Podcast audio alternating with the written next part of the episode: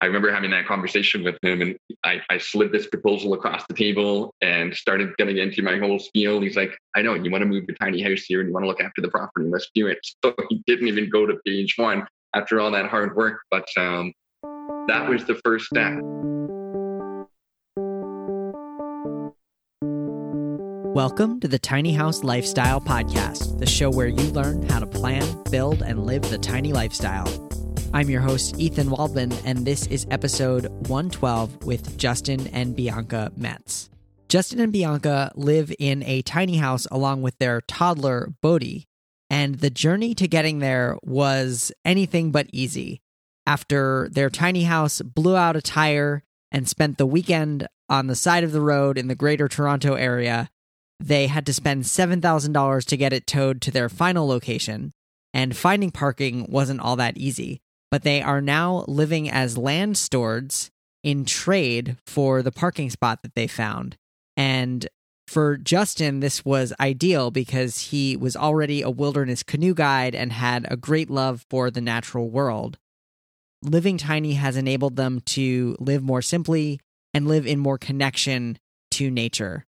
We cover a wide range of topics in this interview from permaculture to parenting to parking. So I hope you stick around.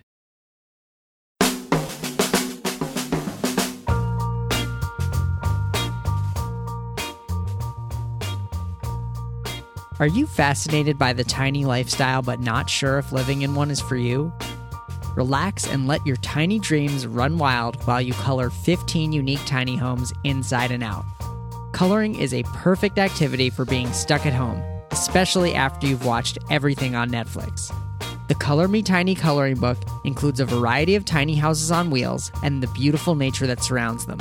The images all come from real photos that highlight the broad range of tiny house shapes and sizes. Each featured home also includes an interior scene to show what it's like to live in a tiny house day after day. So, if you want to color a tiny Vardo on the beach, a cozy tiny house on wheels nestled in the snow, or several homes that feature their four legged occupants, Color Me Tiny is for you. Color Me Tiny is on sale for just $9.99 and ships free via Amazon Prime. You can learn more at thetinyhouse.net slash color. Again, that's thetinyhouse.net slash color.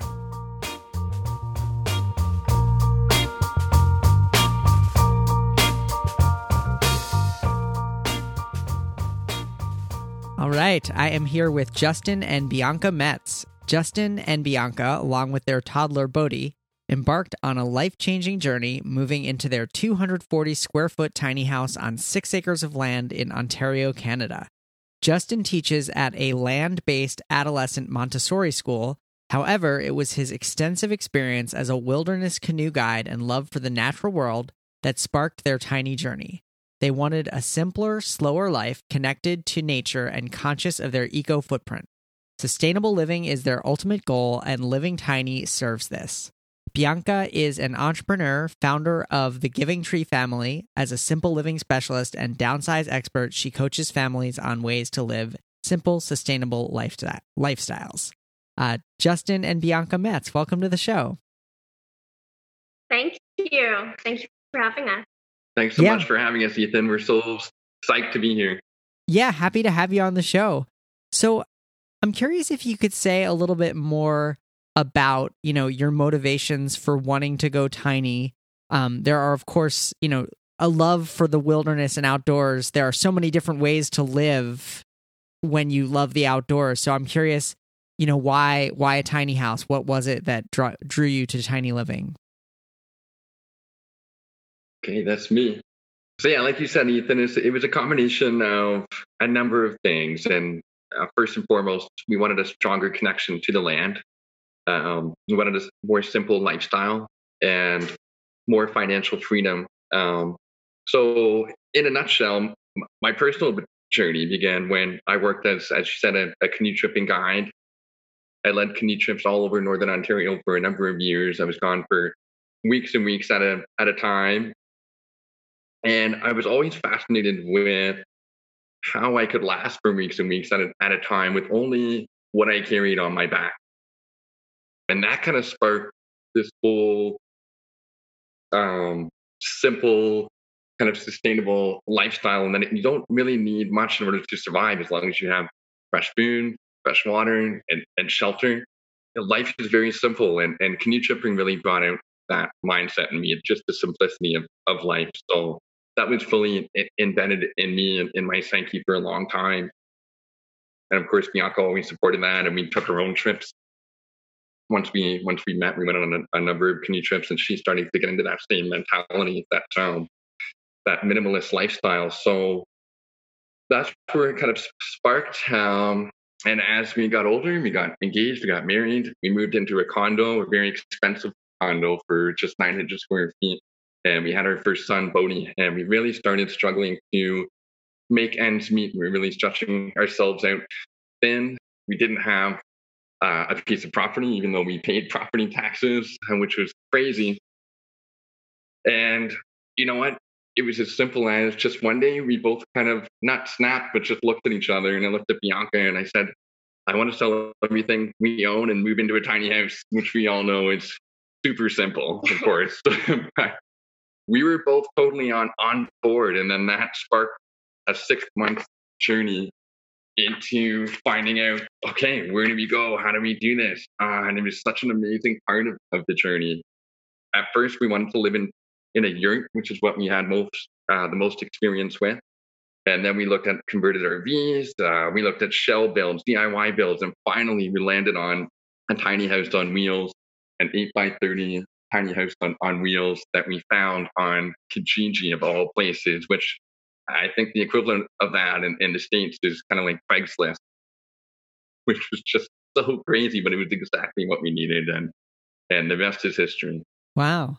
So can you talk a bit about that decision making process? Like, you know, why, why not a yurt? Why not an RV? Um, yeah, maybe you could talk about that. Yeah, sure. Honestly, uh, all of the decisions that we made were mitigating our our finances. Um, so we owned our condo, and we had to sell the condo to obtain the, the funds to to purchase. So honestly, um, and I'm sure a lot of people who are embarking on this, it's, it's a financial strain even to purchase a tiny house, and whether that's outright or financing, um, we didn't have the luxury of having a big check of cash so we we had to really follow the steps of okay so are we going to finance this? Can we pull money from our mortgage and our equity? Uh, and the answer was no on that. So you know we just said okay well what what are our is the realistic and most practical way we can do this? And then we took a huge risk by uh, landing on just selling the condo getting out of the market which everyone told us you are psycho for doing. You're crazy. Our realtor told us we were psycho. Everyone said, you know, this is a huge risk, but I mean, look at us now. Eh, the, the, the greatest things in life have to come with the greatest risk. So I think it's just a matter of looking at what your personal situation is. And once we sold the condo, we that those funds were released, and we we had a written agreement with the gentleman who built it, and that was um, kind of the blood oath that uh, that led us to to sell the house. And um, and then once those funds were released, we we decided uh, or sorry, we purchased the house, but um, we had to eliminate a bunch of different smaller dwelling options uh, because of that. So um, if we were to purchase a manufactured build, then we would have had to finance that. We'd have to have a chunk of money that we put down, and we just weren't in that financial position. So, yeah, definitely finances, and uh, we're a part of it. And yeah, and also the the environment that we're in. Of course, um, we're in Ontario, so we have four seasons and RV just wasn't in the cards for us. I think mostly because of the lack of insulation that we were finding. So we needed something a little sturdier. I, a yurt was out of the question because if it's a permanent dwelling, we needed to have something that was that was on wheels that that was permanent. So we landed on on our tiny house on wheels, which is um the exterior is made out of cedar. It's got pine interior, uh, it's fully insulated. Um, it's got 11 foot ceilings for me as a tall guy, that that was also a big plus. So, yeah. Lots of things go into it. For us, a, a big thing was insurance. If we couldn't get this place insured, we were not going to purchase it. And so I called 50, 60, 70 plus insurance companies. And finally, we, we, we found insurance, and people just said, uh, you know, this isn't really a thing. people aren't living in tiny houses, so there really is no market for it. And my response to them was, well, you just wait. Yeah. And so finally, someone believed in us, and their underwriters believed in us, and, and we gained insurance. So that was important to have a temporary structure that could be insured as a permanent structure when skirted. Yeah. Now, is that insurance agency?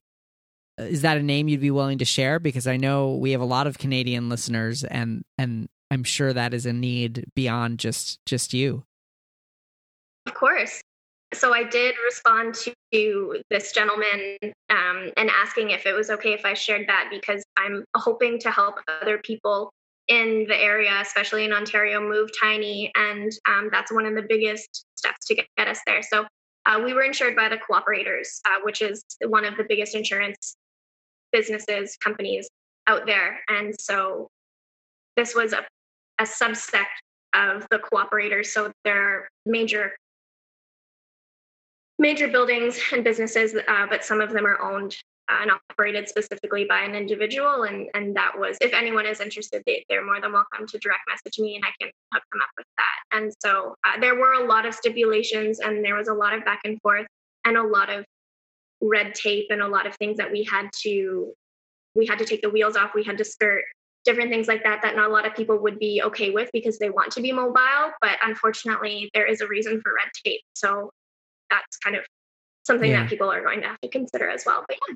Yeah, and, and one of the big hurdles that was working against us was that uh, the tiny house that we bought was a DIY build. It was built by licensed contractors, electricians, plumbers, everything is totally legit, except it, it was a DIY build. It wasn't built by a company, It wasn't manufactured by a company in a uh, climate controlled space.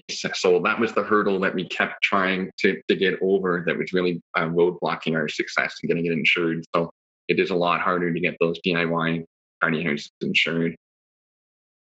So I'm actually I'm curious about something you said a little bit earlier about about the financing. Did the owner or the the former owner of your tiny house are they kind of holding the paper on on that loan and and maybe you could talk about if you're willing to share you know how that is structured because you know as you mentioned it's extremely difficult to finance a tiny house. And um my last interview actually so that'll be with christy wolf who um she'll probably be the episode right before this one talked about how all the land she's ever bought she's had the owner basically hold the paper on the loan for her um, so she's never had to use like traditional financing. So maybe you could talk about how you you arrange that with your tiny house. Yeah. So uh, the tiny house again, it was it was basically a cash sale. To make a very long story short, so we had written um, an agreement and signed that online. That once our house was sold and the closing date released the funds from the house, then we would pay by money order to to the to the owner. And so that day came and it took a couple days to go through, but it was pure cash. So we used the profits from our, our home sale and, uh, directly towards it. So uh, no, there there's no loan holding or anything. Um, okay. We don't have a mortgage loan or anything in mind. Got it. Got it. Okay. So so you you bought your tiny house. Congratulations, and then of course everything worked out perfectly from there. No no troubles, nothing. Right. Yes. So we had it towed around 670 or so kilometers from rural Quebec. Finding a tow company to tow it was difficult. It's about 14 feet high from, uh, is it base to top? 13. And so it, the, it, it's a little, it's a built a little bit higher than the road would allow if the transportation would allow safely. So the also the the trick with a DIY build is um, you you should really have someone go out and inspect it. And we did go see the house, but we are, I mean, I can I can hammer a nail, but I can't inspect a tiny house. What ended up happening was the wheel, the floorboards were built too close to the wheel well, and the wheel was burning onto the wood, and so the tire blew in around the Toronto, Greater Toronto area and so uh, it was it was about 30, uh, 50 kilometers to home and the tire blew. I was on the side of the road in the middle of the night, and we ended up having to get an OPP escort because it then scraped the bottom of the bridge. Once it was put on a different tow truck, then it was put on a float, then it was brought to a parking lot. Then we paid seven thousand dollars to have it towed home. so it was awesome. It was awful. I think Wow. that's the word you meant to use. I'm sorry, my bad. Yeah, I mean, after all that six months of planning, it was uh, it was it was heartbreaking to see our tiny house on the side of the road on a long weekend, mind you. It was traffic everywhere, cop lights flashing, and uh, we just we were just in disbelief. We've sold everything and took this huge jump, and now it's sitting on the side of the road in in, in almost a state of disrepair. But it was really a testament to what we're capable of yes. as a couple, and we had friends come out and help us. Uh, of course, everything closed on the day that that uh, that we needed a spare tire, needed all this equipment. So, long story short, it finally got here. It almost broke us. Wow. But um, those are just the things you can't plan for those things, right? When you take these type of risks, unfortunately, those are the things that come with it. Wow. That's that's quite the harrowing story. You know, any maybe I don't know if there is any way for people to avoid experiences like that, but you know, do you have any advice for people based on that experience, you know, about transporting a tiny house or or buying a used tiny house that's that's not near them? Absolutely. My my biggest thing is get everything in writing. Be super clear about every little detail that you can possibly imagine. It was hard for us because, as Bianca mentioned, it was coming from Quebec, so there was a little bit of a language barrier. Our French isn't too great, and neither is their English, so that was working against us. But um, get it. You know, if you have anyone that you know that's a that's a home inspector or or is handy of course, always, always go out and, and inspect the, the house before you build in every little square inch. Think of as many things as you can, get as many pictures, uh, walk around it with the owners multiple times. And we did that. But it was hard to plan for a pop tire. But Yeah. um, just get those things in writing so that everything's clear and you protect yourself. make sure that your tow company has insurance make sure that you the house is insured when it lands on your property you unfortunately can't insure at least this is what we were told you can't insure the house on the road so the second it's road bound uh, especially in in canada in ontario specifically i know things the laws change but it's not insured on the road so uh, that's why the tow company having insurance is really important yeah, again, yeah, you're right. Make sure you have everything in writing. Make sure you've done your due diligence and just be very clear and don't let the dream of the tiny house fog your ability to make those super hard choices. And at the end of the day, if you have to say no to a DIY build, uh, you're just might have. Yeah. So I'm curious, transitioning to kind of the idea of, you know, living closer to the outdoors, which certainly a tiny house forces you to do just by nature of, of the small space.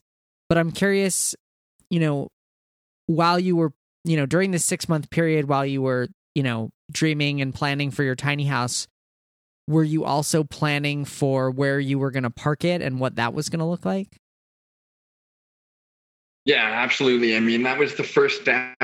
I mean, we came up with this light bulb like idea that we're going to sell everything, and uh, okay, great. Now where are we going to put it? And um, we just so happen to know a very good friend of ours who has six acres of, of land here in, in Ontario, and um, it's just an absolutely beautiful property. It has forests, creeks, meadows, ponds. It's just a beautiful land, and we approached uh, this friend with um, not a contract, but a proposal, a proposal on becoming the land, the stewards of the land. So this land, it has chickens, there's bees here, there's there's um, a few kilometers of, of trails in, in, in the area. So we approached it from a land steward standpoint, whereas we could help maintain the property. I've spent a, lot of years here, both working and for personal. And we thought we could help out with managing the property in in return for a place to park the, tiny the tiny house. And um, I remember having that conversation with him, and I, I slid this proposal across the table and started getting into my whole spiel. He's like, "I know you want to move your tiny house here, and you want to look after the property. Let's do it." So he didn't even go to page one after all that hard work, but um, that was the first step, and that kind of gave us the green light to really embark on that six months journey planning. Okay, what's this tiny house look like? So here we are. So what does that what does that look like? Like what does a land steward do? Like what yeah. That's a great question. So so far, um, we've been managing bees. We have two beehives. Um, last year we got over 50 pounds of honey. So it's it's managing the wildflower gardens, taking care of the bees. We have chickens that we both raise for for meat and uh, for egg laying production. So looking after after that. Of course, any maintenance that has to be done on on the property that can um, uh, go from cutting grass to maintaining the gravel driveway. And There's a long gravel driveway that's just a constant state of disrepair almost, so that keeps us busy. Snowplow removal. We have sugar maples on on site, and we have a little sugar shack that we do maple syrup production in. So, and and the community is very highly involved in, in this piece of property. So, organizing people to come out and do wildflower planting wildflower gardens, um, removing invasive species, planting um, wildflowers, as I said, bird boxes. Um, yeah, it's a never-ending list, but that's the that's the gist of it. That sounds like it. It could be a full-time job in itself. Yes, it's it's pretty intense, but it's um it's taught us a great lesson on self-reliance and community and living closer to nature. And I can't tell you how incredible it has been to watch our toddler be there for all of that and enjoy all the purposeful work and and you know that's definitely something that has been such a it's been the greatest trade-off i think we could have ever imagined and so taking care of the property is is um just such a we have a lot of gratitude for it and we're also getting into uh, we're embarking on a permaculture journey, which I know that you talked about a lot about in your last episode. So that's something completely new, and that's just kind of adding to our workload a little bit more. But we really strongly believe in in, in permaculture and um, sustainable sustenance. We also have a greenhouse now that Bianca's kind of managing. As we said, we're in a four season country. So we need to keep those crops going throughout the winter. So we have a, a big greenhouse operation too. So yeah, and for those listening, and sixty percent of all of the things that we've embarked on being land stewards, we had no idea what we were doing when we started, and that has been the greatest adventure. And so, for those who are thinking, okay, well, that sounds like a lot, and there's zero way that I would ever be able to take that on, the answer is yes, you absolutely can. It's been such a journey.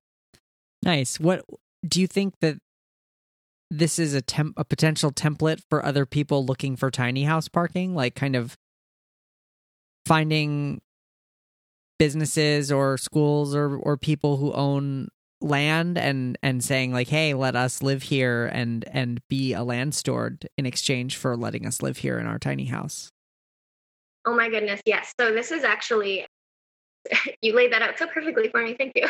Um, this is kind of a model that i've been looking into in earnest. And um, so one of the things that you can consider in that model is that the the amount of residents or people over the age of 65 far outweighs the amount of people between the ages of 0 and 14 so the aging population they're sitting on beautiful pieces of property that they purchased you know in the in the 50s and the 60s and later. And so they they're having a hard time now taking care of those properties. And and the formula that that everyone is living by is is to downsize into condos for those people. So the quality of life in that regard sometimes is is not ideal. So what we're seeing is, is a lot of people who want to remain on their property and want to remain remain with that quality of life but they they just you know as age comes they're not able to take care of it. So what we have found there are a lot of people who who really want someone to just come in and, and help them. And that model of living is so beautiful because that that can almost eliminates for a lot of people in a lot of cities the need for urban sprawl and the need for the you know building out and building up. And so why are we not utilizing the space that we already have? That's just one of the models of sustainable living. And so for me specifically, I'm pushing municipalities and I'm I'm doing a lot of kind of underground work pushing um, municipalities and city planners to change the bylaws to allow secondary dwellings on primary piece of property. And uh, whether it's tiny houses on wheels, it's a little more difficult. A lot of municipalities that are changing their bylaws are only allowing secondary permanent structures, but they can be small. And that opens up a, t- a completely new avenue for sustainable living and sustainable building and the circular economy and and everything that is beautiful about you know all of the new businesses that are popping up in in in, in combat of climate change. So in terms of land steward opportunities for people who are living in tiny house it's almost a match made in heaven because those who are looking to live tiny and really do it and really understand how to do it and understand what true minimalism is and, and, and living closer to nature, they're going to be the ones who are going to succeed in taking care of properties and bringing properties back to, you know, this biodiversity and, and, and building the um, the ecology around it. So it, it really is a match made in heaven. And, and think about how many properties are out there, and the people who live there are are again they're aging and they don't want to leave. So yeah, beautiful, huge opportunity there. Do you know of any um, channels or like I'm thinking like websites or organizations that that try to pair like older older people or landowners with with caretakers? I am struggling to find that it's such a niche um, and very kind of new concept. You know, we're, we're we're still struggling with people just thinking about living differently anyway. That that is something a I'm working on. I do have a few friends who are who who work in that realm as well. Uh, we have a friend who's part of the Naturalist Club, and uh, a lot of their members are members with big pieces of property who have some land who would be interested in this type of exchange. But the approach, you really need to have time to to pre- prepare that approach proposal. Um, to and then finding people who can fit the bill of tiny house living because pairing people with owners can it's almost like you're running a property management business and so uh, the work is there and i'm definitely very interested in doing that and i've already been doing that on a, on a completely small scale. But there's um, yeah i don't know of anything specifically but um, i do know some avenues you can follow. I'm curious uh, you mentioned something before which is great advice which is to always to get everything in writing.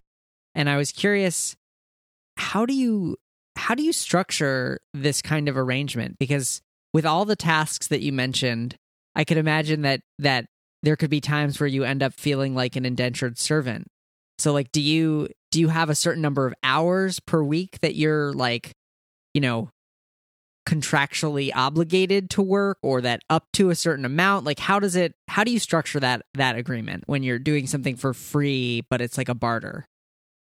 That's a great question. Um it all starts with trust. It's not um you know, you really have to have a really open, honest, and sometimes it's hard to be honest uh, on both ends, on both the, uh, of the, from the and, and for us too, to have those open, honest conversations. But we meet weekly, sometimes uh, two or three times weekly, and talk about what's going on the property, what what it needs, and it's just keeping those lines of communication open and being and being honest. Like, yeah, this is getting a little bit too much some sometimes there's weeks go by and and life is good. There's not really a lot going on in like November and December when there's no snow and no bees and that kind of thing. And then everything kind of picks up again at, at, towards this time of year and in the spring and in the fall and all. So it fluctuates. You have to, it's all about balance as, as well too. And, and being open and honest. And Bianca and I uh, have a really good rapport with, with scheduling our, ourselves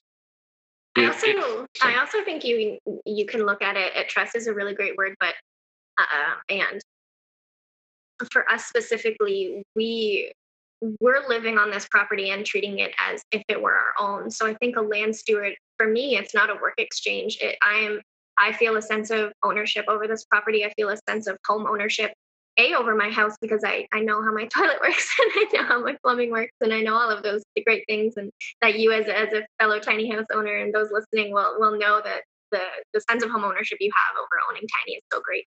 But this land, you know, we treat it as our own and that's something that a lot of people are are shying away from and and not necessarily through purpose, uh, for, at being purposeful, but certainly a fear of of what they're what they're doing and how they're living. But in terms of land stewardship, yeah, it, it's uh, it's important that you have that background with someone and or you have a trial run with them or some kind of model. It's not going to be perfect.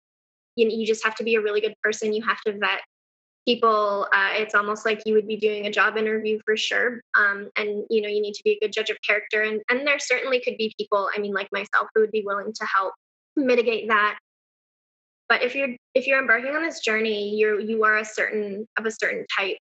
And so or sorry of a certain mindset. And so i think that that that exchange is just it's kind of already written in the stars. But yeah again for us i mean we the property feels like it's ours even though you know we, we might not own it. And so that, that that's a big deal. Yeah. It's also about giving back to the environment. We live in a pretty environmentally sensitive area. So um, home home ownership and land ownership or, or sorry land ownership in particular is kind of a weird term for us. We're just trying to give back as much as we can from from living on the land.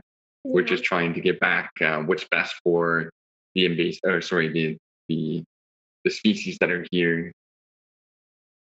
So just doing what's in the best interest of, of the land too not necessarily what's in our best interest or the interest of the of the landowner it's really what the property needs. And very inspired by indigenous ancestry and teachings and, and just, you know, giving back to the land more than you take from it. Cool. And so you've brought all that kind of into this this arrangement. And I think it's it's clear that you're really intentional, that you've been really intentional about it. How does this um it seems like you you do things in a very mindful way. And so i'm curious how how your your child is involved in this and how you see their their kind of role in caring for the land as, as they grow. Oh, i'm so pumped you asked that question. I can get to talk about how happened. I mean when we look and i mean people i ask this like also like knowing people you know, right now we're talking, you know, everybody in the world is home and people who are like literally going out of their minds that they're home with their toddler 7 days a week. Um so you are living in a situation where you're voluntarily like, yeah, I'm home with my toddler 7 days a week. So like how how are you how does that work? How do you do it without going crazy and and yeah. It, well, as I don't not always go crazy. Um, but with with Bodhi, he I mean he's just over the age of two, so anyone who has children knows how what a great uh, time for development that is, and he is he absolutely loves loves it here. He finds so much uh, excitement out of the purposeful work of the property, and so specifically for the way um, the way that we've raised him in different uh, what I'm looking for philosophies that we put into our parenting. Uh, Justin's a Montessori teacher, we believe, uh, in the Montessori curriculum. But Bodhi does go to a Montessori uh, toddler program, and so it's all about the prepared environment. So for him, he has everything that he could possibly need to just to to to stimulate, to develop, to learn, and so we we very patient and we just let him follow along with us. So when we wake up we go out and we you know refill bird feeders. Right now it's a lot of uh, just kind of sitting on our hands waiting for for the property to you know allowing life to come back and things to to regenerate and and trying hard not to touch a lot even though you want to get to work. So bodhi's picking up sticks for fires that we have every day to burn the maple syrup or burn the maple syrup to sap to make that um, you know he is uh, going around the property and searching for bugs and searching for salamanders and watching the birds and different things. So he's whatever we're doing, he wants to do, and so that's a huge, huge, huge um, kind of point in terms of what people can be doing at home now. And there, there's this whole philosophy of you know we need to do everything for our children. We'll prepare their meals, we'll make their bed, we'll clean their rooms, and there's a sense of ownership over that independent work for for children to do themselves. And so right now is a really great time to to flip the switch in terms of if you're finding yourself overwhelmed as a parent which uh, we all do and especially being stuck in whatever quarters you're stuck in there can be so much purposeful work that you can do and children only want to be doing what you're doing especially at that young tender age when it, it gets a little tougher when they get older and sometimes maybe they just want to you know zone out on the tv or play some some games but there is no time like the present the world has gifted us time in the world's worst wrapped present and so so i think that surviving at home and uh, is is a lot about unlearning the way that we've done things and it's going to take a long time for some people and it might be really difficult right off the get-go but those gifts you can give them, especially with Bodhi. He can we can you know stimulate him for however long we we we want to teach him something, and then we he plays by himself, uh, you know, for hours on end and and finds activities, and that that's just a testament to not just providing him with six acres of land, you know, because not everyone has access to that opportunity, but just building that sense of independence. And so, anyone at home who is listening who is chomping at the bit to find things to do with their their children, um, it's it's honestly all about shoving the toys away and turning off the screens and getting stop preparing, stop setting things up. You don't need all of this, you know, you don't need to order a ton of crafts on Amazon and all of the things. All you need to do is, you know, just take a step back, take a breath, and just spend time as a family and do all of the purposeful work that you don't want to do, but you can all do it together.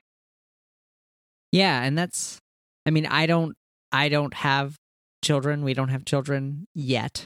Um but I think that that's an interesting observation, you know, just not buying all the stuff but just doing the work together because ultimately like it sounds like you both have a lot of work that you need to get done. So um Bodhi, I'm I'm guessing, has adapted and become more independent because you're not always like available to curate his experience. Exactly. Absolutely. Yeah, and I mean, on the other end of the spectrum, you know, for the parents that are listening, the the breath you take when your children are are playing solo is so great, and knowing that maybe they're doing something that out of boredom incites adventure might feel a lot better than just them unplugging in front of a screen so i think you know it, it, it feels better and, and your overwhelm can dissipate if you can set it up in that way nice well one thing that i like to ask all of my guests is what are two or three resources um, that helped you out along on your tiny house journey that you'd like to share with our listeners you. I appreciate Definitely. well, we appreciate it. Everybody who's thinking about planning, building, or living the tiny lifestyle needs to buy tiny house decisions for sure. Ethan, that, that was such a well laid out resource pack that we went through step by step. I'll give you all the free advertising in the world. it, it definitely helped us along the way. And there's just so much information out there, and all that resource is just everything that you need to, to make that dream ha- happen. There's my book that I didn't bring in. Um, I really like, and this this is a classic, and I don't know if it does, if it has to do specifically with planning and building a tiny house, but Walden Pond by Henry David Thoreau is a really great resource, classic resource for us, I think, especially in terms of land stewardship and and, and seeing the land throughout the seasons and, and getting into that mindset. And that's one thing that um, I don't know if we touched on, but getting into that mindset of living tiny is so important to live it and, and to and to read about it, that kind of thing. You know, you see a lot of these tiny house shows on, on Netflix and that kind of thing, and, and they're pretty exciting. But to really live tiny, you need to have that right mindset if you're going to make it work. And um, honestly, if you have a chance to read, which we all do now, have some chance to read, mm-hmm. there's Walden by Henry David Thoreau. There's another book called, I'm just going to look it up now. It's called. It's okay, go for it. Retro Suburbia. Wait, what is it? It's called uh, Retro Suburbia. Sorry okay. if you. Yeah, it's called Retro Suburbia: The Downshifter's Guide to a Resilient Future, and it's a book by David Holmgren, who's actually one of the founders, co-founders of the permaculture movement. And that book has been instrumental in, in giving us ideas um, about how to live sustainably, how to retrofit our tiny house to make it warmer, make it cooler. Um, talks about gardening. Um, it, it, it literally talks about everything. It, it is uh, and it has been an invaluable resource for us uh, along the way. Yeah, definitely. I think uh, Justin touched on this mindset. You're your you're your best friend when it comes to making this type of lifestyle change uh, or or maybe not a change but transition and um, so you just need to follow your gut. You need to ask yourself the right questions the who what where when and whys of your life. And once you start challenging convention and and you know taking risks then you can really find yourself on a very beautiful path. And so that you're you're definitely your best resource but uh, start there and you will you'll find yourself in a really great place. Nice. Well justin and bianca metz thank you so much for for being guests on the show it was really it was great to connect and it sounds like you're just living an awesome lifestyle so congratulations thank you thank you so much for having us thank you so much ethan it was an honor to be on your show yeah. Thank you so much to Bianca and Justin Metz for being guests on the show today. You can find the show notes, including links to their website and photos of their beautiful tiny house at thetinyhouse.net slash 112. Again, that's thetinyhouse.net slash 112. Well, that's all for this week. I'm your host, Ethan Waldman, and I'll be back next week with another episode of the Tiny House Lifestyle Podcast.